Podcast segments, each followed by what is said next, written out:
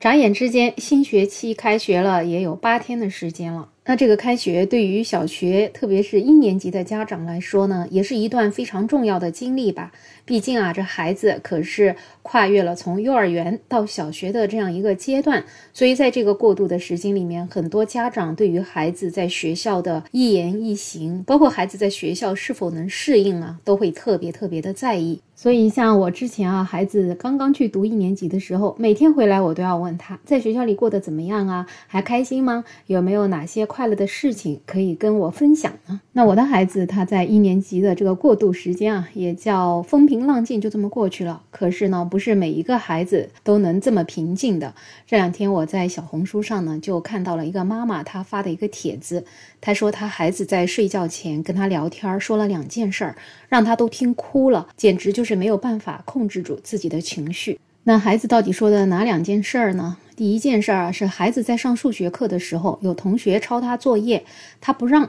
那孩子呢，可能还没有适应小学的规矩。老师当时呢正在布置作业，孩子啊就直接举手打断了老师，报告小朋友抄他的作业。结果老师给他的回复是：“你别那么多废话。”这位妈妈的第一反应啊，是觉得老师怎么可能说出这样的话呢？所以她还跟孩子再三确认是不是听错了。孩子坚决说他没听错，而且他坐在第二排。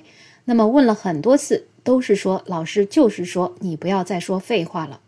那还有第二件事儿呢，是孩子的语文课的作业没有做完，英语课就接着来了，而他呢还在写语文作业。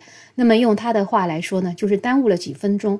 然后呢，这个英语老师也就是班主任啊，就直接把他的本子丢了垃圾桶了，然后又去喊他捡回来。而这个呢，也是一个私立的学校。那么这位妈妈呢，也是放弃了公立，让孩子特地来到私立，希望他能够接受更好的教育。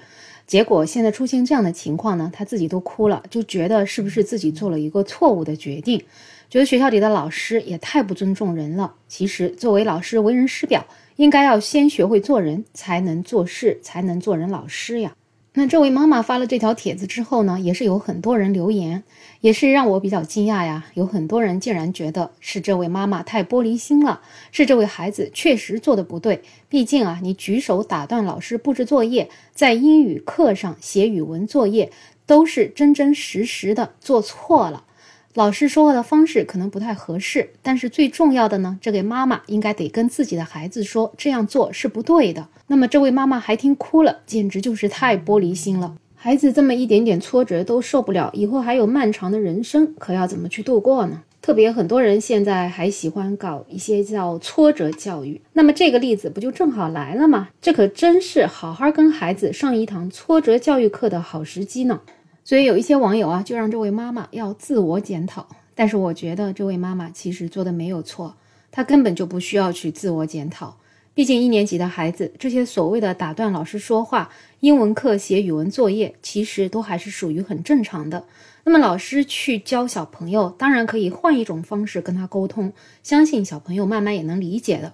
可是这位老师呢，却选择了最粗暴的方式，为什么呀？因为这样对他来讲效率最高呀，直接用这种训斥的方式，孩子不就立马给改正了吗？其实我们现在的教育也就是这种驯服式的教育，所以其实孩子在这样的环境下面长大，我觉得也蛮可怕的吧。孩子会慢慢的就失去自我，失去创造性，其实更多的呢，心灵也会受到伤害，甚至会影响到孩子整个的人生观、世界观。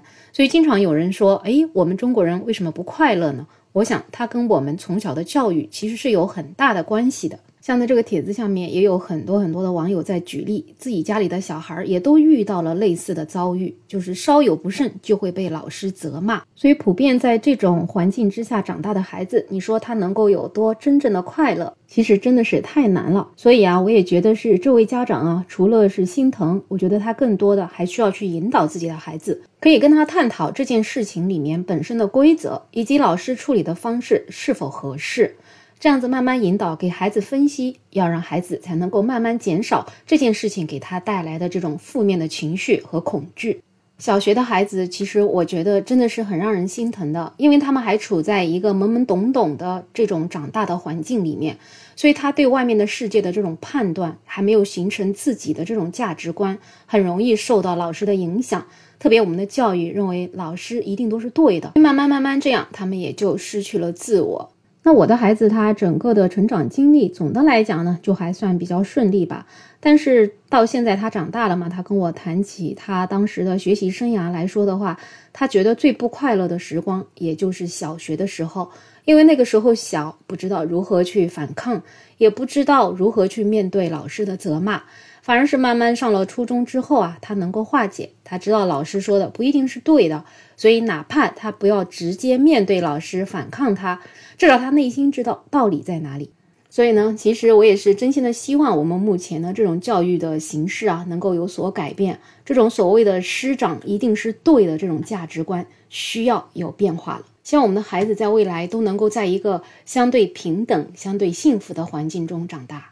那对于这个话题，你有什么看法呢？欢迎在评论区留言，也欢迎订阅、点赞、收藏我的专辑。没有想法，我是梅乐，我们下期再见。